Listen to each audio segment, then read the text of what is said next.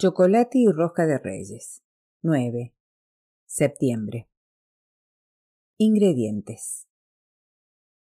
2 libras de cacao soconusco, 2 libras de cacao maracaibo, 2 libras de cacao caracas. Azúcar entre 4 y 6 libras según el gusto. Manera de hacerse. La primera operación es tostar el cacao.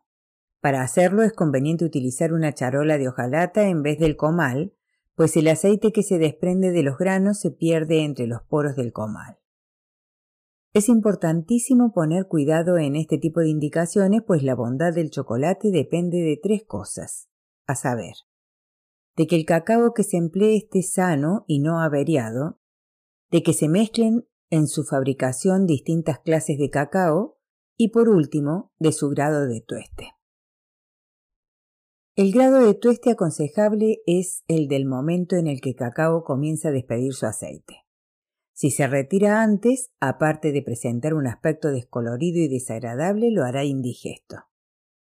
Por el contrario, si se deja más tiempo sobre el fuego, el grano quedará quemado en gran parte y contaminará de acrimonia y aspereza al chocolate. Tita extrajo solo media cucharadita de este aceite para mezclarlo con aceite de almendras dulces y preparar una excelente pomada para los labios. En invierno se le partían invariablemente, tomara las precauciones que tomara. Cuando era niña esto le causaba gran malestar, pues cada vez que se reía se le abrían los carnosos labios y le sangraban produciéndole un intenso dolor. Con el tiempo lo fue tomando con resignación y como ahora no tenía muchas razones que digamos para reír, no le preocupaba en lo más mínimo. Podía esperar tranquilamente hasta la llegada de la primavera para que desaparecieran las grietas. El único interés que le movía a preparar la pomada era que por la noche vendrían a la casa algunos invitados a partir la rosca de reyes. Por vanidad, no porque pensara reírse mucho, quería tener los labios suaves y brillantes durante la velada. La sospecha de estar embarazada no la hacía sentirse como para tener la risa a flor de labio. Nunca pensó en esta posibilidad al consumar su amor con Pedro. Aún no se lo había comunicado a él. Esta noche pensaba hacerlo, pero no sabía cómo. ¿Qué actitud tomaría Pedro y cuál sería la solución a este gran problema lo ignoraba por completo. Prefería tratar de no atormentarse más y procurar desviar los pensamientos de su mente hacia cosas más triviales como la preparación de una buena pomada. Para esto no hay como la crema de cacao, pero antes de ponerse a elaborarla era necesario que dejara listo el chocolate. Cuando el cacao ya está tostado como se indicó, se limpia utilizando un sedazo para separar la cáscara del grano. Debajo del metate donde se ha de moler se pone un cajete con buena lumbre y cuando ya está caliente el metate se procede a moler el grano. Se mezcla entonces con el azúcar machacándolo con un mazo y moliendo las dos cosas juntas. Enseguida se divide la masa en trozos. Con las manos se moldean las tablillas redondas o alargadas según el gusto y se ponen a orear. Con la punta de un cuchillo se le puede señalar las divisiones que se desean. Mientras Tita daba forma a las tablillas, añoró con tristeza los días de reyes de su infancia, en los que no tenía problemas tan serios. Su mayor preocupación en esa época era que los santos reyes nunca le traían lo que ella pedía, sino lo que mamá Elena pensaba que sería lo más adecuado para ella. Hasta hacía algunos años no se había enterado de que la causa por la que en una sola ocasión sí recibió el regalo esperado fue porque Nacha se pasó algún tiempo ahorrando de su salario para comprarle un cinito que había visto en el aparador de una tienda. Le llamaban cinito por ser un aparato que proyectaba imágenes en la pared utilizando un quinqué de petróleo como fuente de luz, dando un efecto parecido al del cine, pero su nombre verdadero era el de zootropo. Qué enorme felicidad le proporcionó verlo junto a su zapato al despertarse por la mañana. Cuántas tardes gozaron ellas y sus hermanas viendo las imágenes en secuencia que venían dibujadas en tiras de cristal y que representaban diferentes situaciones de lo más divertidas. Qué lejos le parecía ahora esos días de felicidad cuando Nacha estaba a su lado. Nacha extrañaba su olor a sopa de fideos, a chilaques, a champurrado, a salsa de molcajete, a pan con natas, a tiempos pasados. Por siempre serían insuperables su sazón, sus atoles, sus tés, su risa, sus chiqueadores en las sienes, su manera de trenzarle el pelo, de arroparla por las noches, de cuidarla en sus enfermedades, de cocinarle sus antojos, de batir el chocolate. Si pudiera volver un solo momento a aquella época para traerse de regreso un poco de la alegría de esos instantes y poder preparar la rosca de reyes con el mismo entusiasmo que entonces si pudiera comerla más tarde con sus hermanas como en los viejos tiempos, entre chanzas y bromas, cuando aún no tenían que disputarse Rosaura y ella el amor de un hombre, como cuando ella aún ignoraba que le estaba negado el matrimonio en esta vida, como cuando Gertrudis no sabía que huiría de la casa y trabajaría en un burdel, como cuando al sacarse el muñeco de la rosca se tenía la esperanza de que lo que se deseara se cumpliría milagrosamente al pie de la letra. La vida le había ido enseñando que la cosa no era tan fácil, que son pocos los que pasándose de listos logran realizar sus deseos a costa de lo que sea, y que obtener el derecho de determinar su propia vida le iba a costar más trabajo de lo que se imaginaba. Esta lucha la tendría que dar sola, y esto le pesaba si al menos estuviera a su lado Gertrudis su hermana, pero parecía más probable que un muerto volviera a la vida que que Gertrudis regresara a la casa. Nunca habían vuelto a recibir noticias de ella desde que Nicolás le había hecho entrega de su ropa en el burdel donde había ido a caer. En fin, dejando orear al lado de sus recuerdos las tablillas de chocolate que acababa de terminar, se dispuso a preparar la rosca de reyes. Ingredientes. 30 gramos de levadura fresca, un kilo y cuarto de harina, 8 huevos, 2 cucharadas de agua de azar, una taza y media de leche, 300 gramos de azúcar, 300 gramos de mantequilla, 250 gramos de frutas cubiertas, un muñeco de porcelana. Manera de hacerse. Con las manos o utilizando un tenedor se desbarata la levadura en un cuarto de kilo de harina, agregándole poco a poco media taza de leche tibia. Cuando están bien incorporados los ingredientes, se amasan un poco y se dejan reposar en forma de bola hasta que la masa crezca el doble de su tamaño. Justo cuando Tita ponía la masa a reposar, Rosaura hizo su aparición en la cocina. Venía a pedirle su ayuda para poder llevar a cabo la dieta que John le había recetado. Desde hacía unas semanas tenía graves problemas digestivos. Sufría de flato y mal aliento. Rosaura se sintió tan apenada por estos trastornos que inclusive tuvo que tomar la decisión de que Pedro y ella durmieran en recámaras separadas. De esta manera minoraba un poco el sufrimiento al poder desalojar ventosidades a su antojo. John le había recomendado abstenerse de alimentos tales como raíces y legumbres y realizar un activo trabajo corporal. Esto último se le dificultaba por su excesiva gordura. No se explicaba por qué, desde que regresó nuevamente al rancho, había empezado a engordar tanto, pues seguía comiendo lo mismo de siempre. El caso es que le costaba un trabajo enorme poner en movimiento su voluminoso y gelatinoso cuerpo. Todos estos males le estaban acarreando infinidad de problemas, pero el más grave era que Pedro se estaba distanciando de ella cada día más. No lo culpaba, ni ella misma soportaba su pestífero vaho. Ya no podía más. Era la primera vez que Rosaura se abría de capa con Tita y trataba estos temas con ella. Inclusive le confesó que no se le había acercado antes por los celos que le tenía. Pensaba que entre ella y Pedro había una relación amorosa latente escondida bajo las apariencias.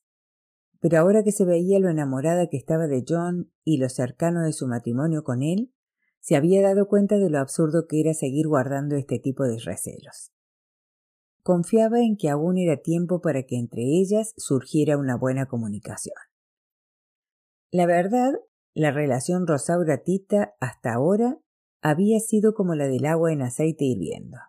Con lágrimas en los ojos le rogó que por favor no le guardara rencor por haberse casado con Pedro, y le pidió su consejo para recuperarlo como si ella estuviera para darle ese tipo de consejos. Con pena, Rosaura le comentó que Pedro tenía muchos meses de no acercársele con intenciones amorosas. Prácticamente le rehuía. Esto no le preocupaba mucho, pues Pedro nunca había sido muy dado a los accesos sexuales. Pero últimamente no solo eso, sino que detectaba en sus actitudes un abierto rechazo a su persona. Es más, podía precisar exactamente desde cuándo, pues lo recordaba perfectamente. Fue la noche en que el fantasma de mamá Elena había empezado a aparecer. Ella estaba despierta esperando que Pedro regresara de un paseo que había salido a dar. Cuando regresó, casi no le prestó atención a su historia del fantasma.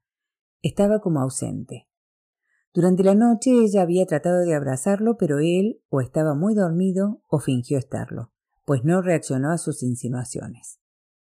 Más tarde lo había escuchado llorar quedamente y ella a su vez había fingido no oírlo. Sentía que su gordura, su flato y su mal aliento definitivamente estaba alejando a Pedro de su lado cada día más y no le veía solución. Le pedía por lo tanto su ayuda. La necesitaba como nunca y no tenía a nadie más a quien recurrir. Su situación cada día era más grave. No sabría cómo reaccionar al qué dirán si Pedro la abandonaba no lo resistiría. El único consuelo que le quedaba era que al menos tenía a su hija Esperanza. Ella tenía la obligación de estar a su lado para siempre. Hasta este momento todo iba muy bien. Las primeras palabras de Rosaura habían causado estragos en la conciencia de Tita, pero en cuanto escuchó por segunda ocasión cuál sería el destino de Esperanza, tuvo que hacer un soberano esfuerzo para no gritarle a su hermana que esta idea era la más aberrante que había escuchado en toda su vida.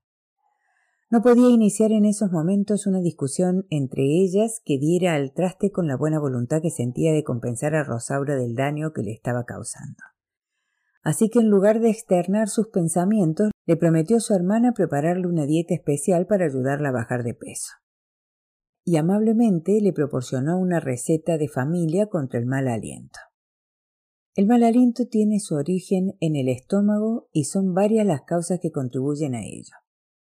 Para hacerlo desaparecer deben principiarse por gargarismos de agua salada, sorbiéndola al propio tiempo por las narices, mezclada con algunas gotas de vinagre de alcanfor pulverizado. Paralelamente hay que masticar continuamente hojas de menta. El plan propuesto seguido con constancia es capaz por sí solo de purificar el aliento más pestilente. Rosaura le agradeció infinitamente su ayuda y rápidamente salió a la huerta a recoger hojas de menta, no sin antes suplicarle absoluta discreción en este delicado asunto. El rostro de Rosaura reflejaba un gran alivio. En cambio, Tita estaba destruida. ¿Qué era lo que había hecho? ¿Cómo resarcir el daño a Rosaura, a Pedro, a ella misma, a John?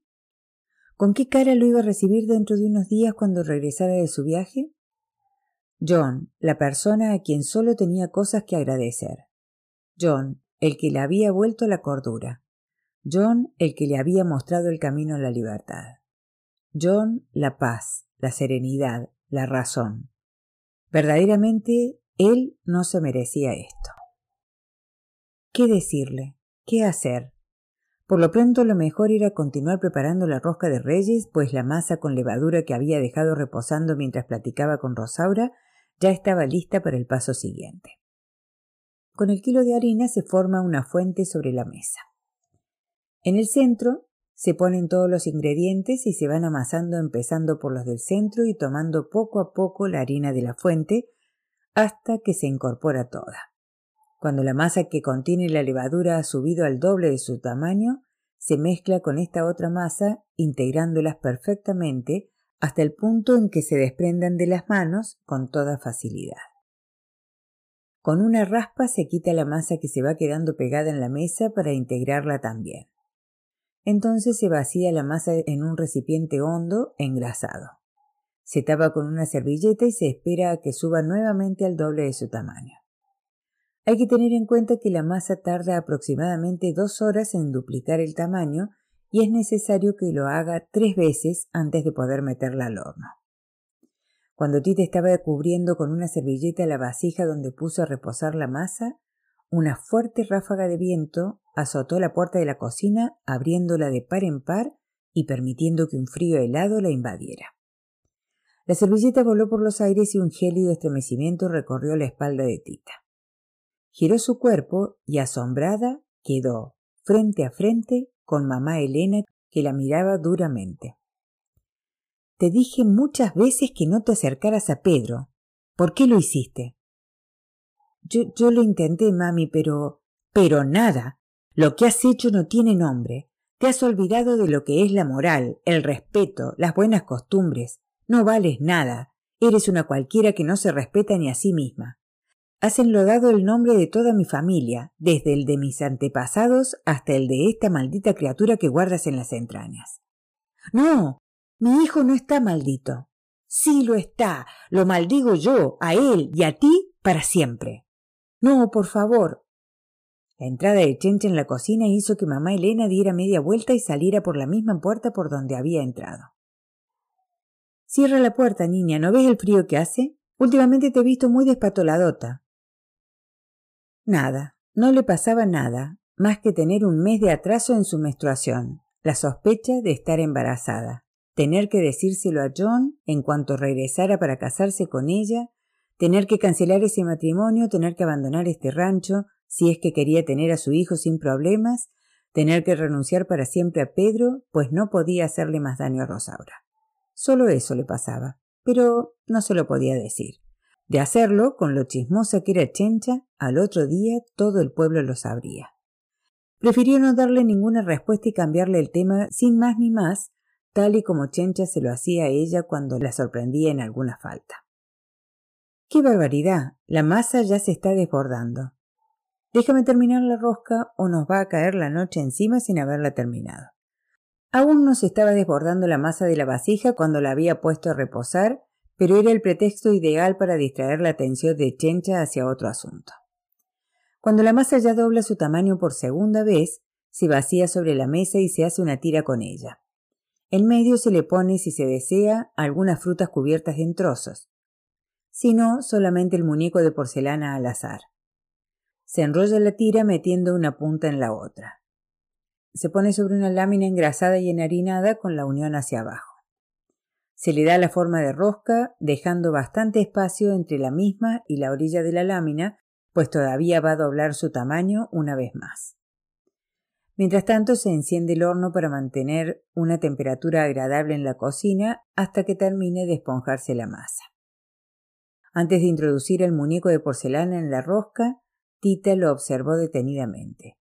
Según la tradición, la noche del 6 de enero se parte la rosca y la persona que saca el muñeco que viene escondido dentro de ella queda obligado a celebrar una fiesta el 2 de febrero, día de la Candelaria, cuando hay que levantar del nacimiento al niño Jesús. Desde que eran muy niñas, esta tradición se había convertido en una especie de competencia entre ella y sus hermanas. Se consideraba muy afortunada a la que tenía la suerte de quedarse con el muñeco. Por la noche podría pedir un deseo apretándolo fuertemente con las dos manos. Observando detenidamente las delicadas formas del muñeco, pensaba lo fácil que era desear cosas durante la niñez. Entonces no hay imposibles. Cuando uno crece se da cuenta de todo lo que no se puede desear porque es algo prohibido, pecaminoso, indecente. Pero, ¿qué es la decencia? ¿Negar todo lo que uno quiere verdaderamente? Ojalá que nunca hubiera crecido ni conocido a Pedro, ni tuviera que desear no estar embarazada de él. Ojalá que su madre dejara de atormentarla, de toparse con ella por todos los rincones y de gritarle lo indigno de su proceder. Ojalá que Esperanza se casara sin que Rosaura lo pudiera impedir y nunca conociera de estas angustias y dolores. Ojalá que esta niña tuviera la fuerza que había tenido Gertrudis para huir de la casa en caso de ser necesario. Ojalá que Gertrudis regresara a casa para darle a Tita el apoyo que tanto necesitaba en estos momentos. Pidiendo estos deseos, introdujo el muñeco en la rosca y la dejó sobre la mesa para que siguiera aumentando su tamaño. Cuando la masa dobla su tamaño por tercera vez, se decora con las frutas cubiertas, se barniza con nuevo batido y se le pone el azúcar. Se mete al horno por 20 minutos y después se deja enfriar. Cuando la rosca estuvo lista, Tita le pidió a Pedro que la ayudara a llevarla a la mesa. Le hubiera podido pedir ayuda a quien fuera, pero necesitaba hablar con él en privado. Pedro, necesito hablarle a solas. Es muy fácil. ¿Por qué no va al cuarto oscuro? Ahí lo podemos hacer sin que nadie nos moleste. Llevo muchos días esperando que vaya. Lo que tengo que decirle es precisamente sobre esas visitas. La entrada de Chencha interrumpió la conversación para informar que los lobos acababan de llegar a la fiesta y solo estaban esperando por ellos para partir la rosca. Entonces a Tita y a Pedro no les quedó otra que suspender la conversación y llevar la rosca al comedor, donde era esperada con ansiedad.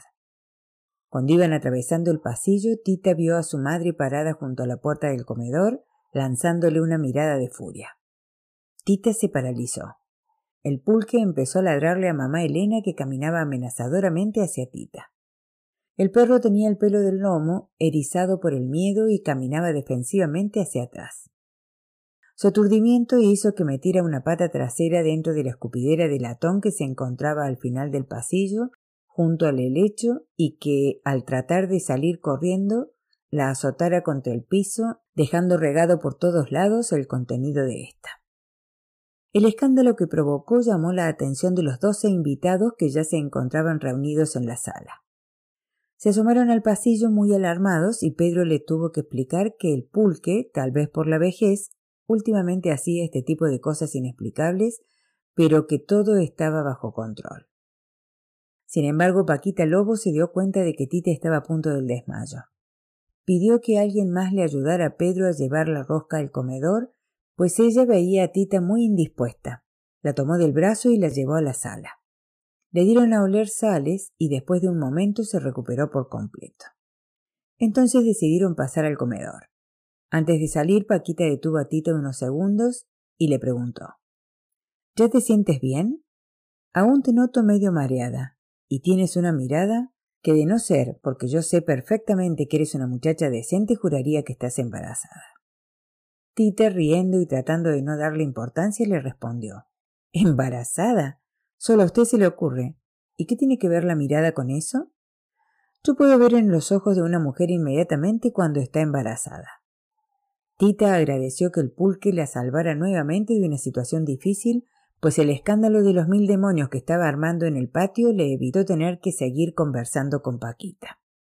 Además de los ladridos del pulque se escuchaba el sonido provocado por el galope de varios caballos. Todos los invitados ya estaban en casa. ¿Quién podría ser a estas horas? Tita se dirigió rápidamente a la puerta, la abrió y vio cómo el pulque le hacía fiestas a la persona que venía al frente de una compañía de revolucionarios. Hasta que se acercaron lo suficiente, no pudo apreciar que quien venía al mando de la tropa era nada menos que su hermana Gertrudis. A su lado cabalgaba el ahora general Juan Alejandres, el mismo que la había robado tiempo atrás. Gertrudis se bajó del caballo y como si el tiempo no hubiera pasado, dijo con desparpajo que sabiendo que era día de partir la rosca de reyes, había venido por una buena taza de chocolate recién batido. Tita, abrazándola emocionada, la llevó de inmediato a la mesa para cumplirle el deseo. En la casa lo hacían como nadie, pues ponían mucho esmero en todos los pasos a seguir para hacerlo, desde su fabricación hasta la batida del chocolate, que es otro capítulo importantísimo. La impericia al batirlo puede ocasionar que un chocolate de excelente calidad se convierta en detestable o por su falta de cocimiento o por estar pasado de punto o muy espeso o aún quemado. El método para evitar todas las fallas anteriores es muy sencillo. Se pone en la lumbre una tablilla de chocolate con agua. La cantidad de agua debe ser un poco mayor que la que se necesite para llenar el pocillo en que se ha de hervir. Cuando da el primer hervor, se aparta del fuego y se deshace la tablilla perfectamente. Se bate con el molinillo hasta que esté bien incorporado con el agua. Se vuelve a la hornilla. Cuando dé otro hervor y quiera subir, se aparta de la lumbre. Enseguida se vuelve a poner y así hasta que dé el tercer hervor. Entonces se aparta por última ocasión y se bate. Se sirve la mitad en el pozuelo y se vuelve a batir el restante. Entonces se sirve todo dejando la superficie cubierta de espuma. Se puede hacer también con leche en lugar de agua, pero en este caso solo se le da un hervor. La segunda ocasión que se pone al fuego se bate para que no quede muy espeso. El chocolate hecho con agua es de mejor digestión que el de leche. Gertrudis cerraba los ojos cada vez que daba un sorbo a la taza del chocolate que tenía frente a ella. La vida sería mucho más agradable si uno pudiera llevarse a donde quiera que fuera los sabores y los olores de la casa materna. Bueno, esta ya no era su casa materna. Su madre había muerto sin que ella se enterara. Sintió mucha pena cuando Tita se lo informó. Ella había regresado con la intención de mostrarle a mamá Elena que había triunfado en la vida. Era generala del ejército revolucionario. Este nombramiento se lo había ganado a pulso, luchando como nadie en el campo de batalla. En la sangre traía el don de mando, así que en cuanto ingresó al ejército rápidamente empezó a escalar puestos en el poder hasta alcanzar el mejor puesto, y no solo eso, regresaba felizmente casada con Juan. Se habían encontrado después de haberse dejado de ver por más de un año y entre ellos había renacido la misma pasión que la del día en que se conocieron. ¿Qué más podía pedir una persona? ¿Cómo le gustaría que su madre la hubiera visto y cómo le gustaría volverla a ver? Aunque solo fuera para que le indicara con la mirada que era necesario que utilizara la servilleta para limpiarse los restos de chocolate en los labios. Este chocolate estaba preparado como en los viejos tiempos. Gertrudis lanzó una plegaria en silencio y con los ojos cerrados, pidiendo que Tita viviera muchos años más cocinando las recetas de la familia. Ni ella ni Rosaura tenían los conocimientos para hacerlo, por lo tanto el día que Tita muriera moriría junto con ella el pasado de su familia. Cuando todos terminaron de cenar pasaron a la sala donde dio comienzo el baile. El salón estaba perfectamente iluminado por una colosal cantidad de velas. Juan impresionó a los invitados tocando de maravillas la guitarra, la armónica y el acordeón. Gertrudis llevaba el ritmo de las piezas que Juan interpretaba golpeando el piso con la punta de su bota. Lo miraba orgullosamente desde el fondo del salón, donde una corte de admiradores la tenía rodeada asediándola con preguntas sobre su participación en la revolución. Gertrudis, con gran soltura, mientras fumaba, les narraba fantásticas historias de las batallas en las que había participado. En ese momento los tenía con la boca abierta contándoles cómo había sido el primer fusilamiento que ordenó, pero sin poderse contener, interrumpió el relato y se lanzó al centro del salón, donde empezó a bailar con donaire la polca jesuita en Chihuahua que Juan interpretaba magistralmente en el acordeón norteño. Con liviandad se levantaba la falda hasta la rodilla mostrando gran desenfado. Esta actitud provocaba comentarios escandalosos de las mujeres ahí reunidas. Rosaura le dijo en el oído a Tita Yo no sé de dónde sacó este ritmo Gertrudis. A mamá no le gustaba bailar, y dicen que papá lo hacía muy mal. Tita levantó los hombros en señal de respuesta, aunque ella sabía perfectamente de quién había heredado Gertrudis el ritmo y otras cosas. Este secreto pensaba llevárselo a la tumba, pero no lo pudo hacer. Un año más tarde Gertrudis dio a luz a un niño mulato. Juan enfureció y amenazó con dejarla.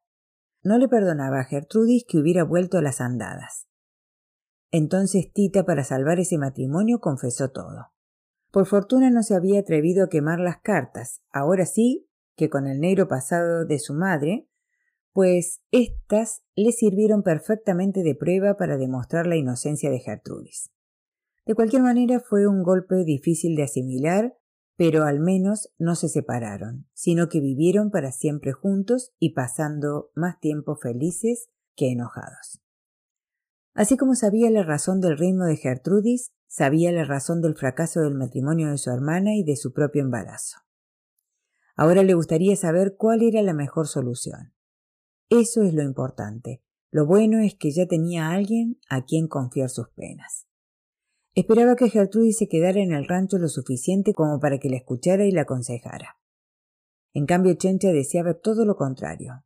Estaba furiosa con Gertrudis. Bueno, no precisamente con ella, sino con el trabajo que representaba el atender a su tropa. En lugar de gozar de la fiesta, a esas horas de la noche había tenido que poner una gran mesa en el patio y elaborar chocolate para los cincuenta de su tropa.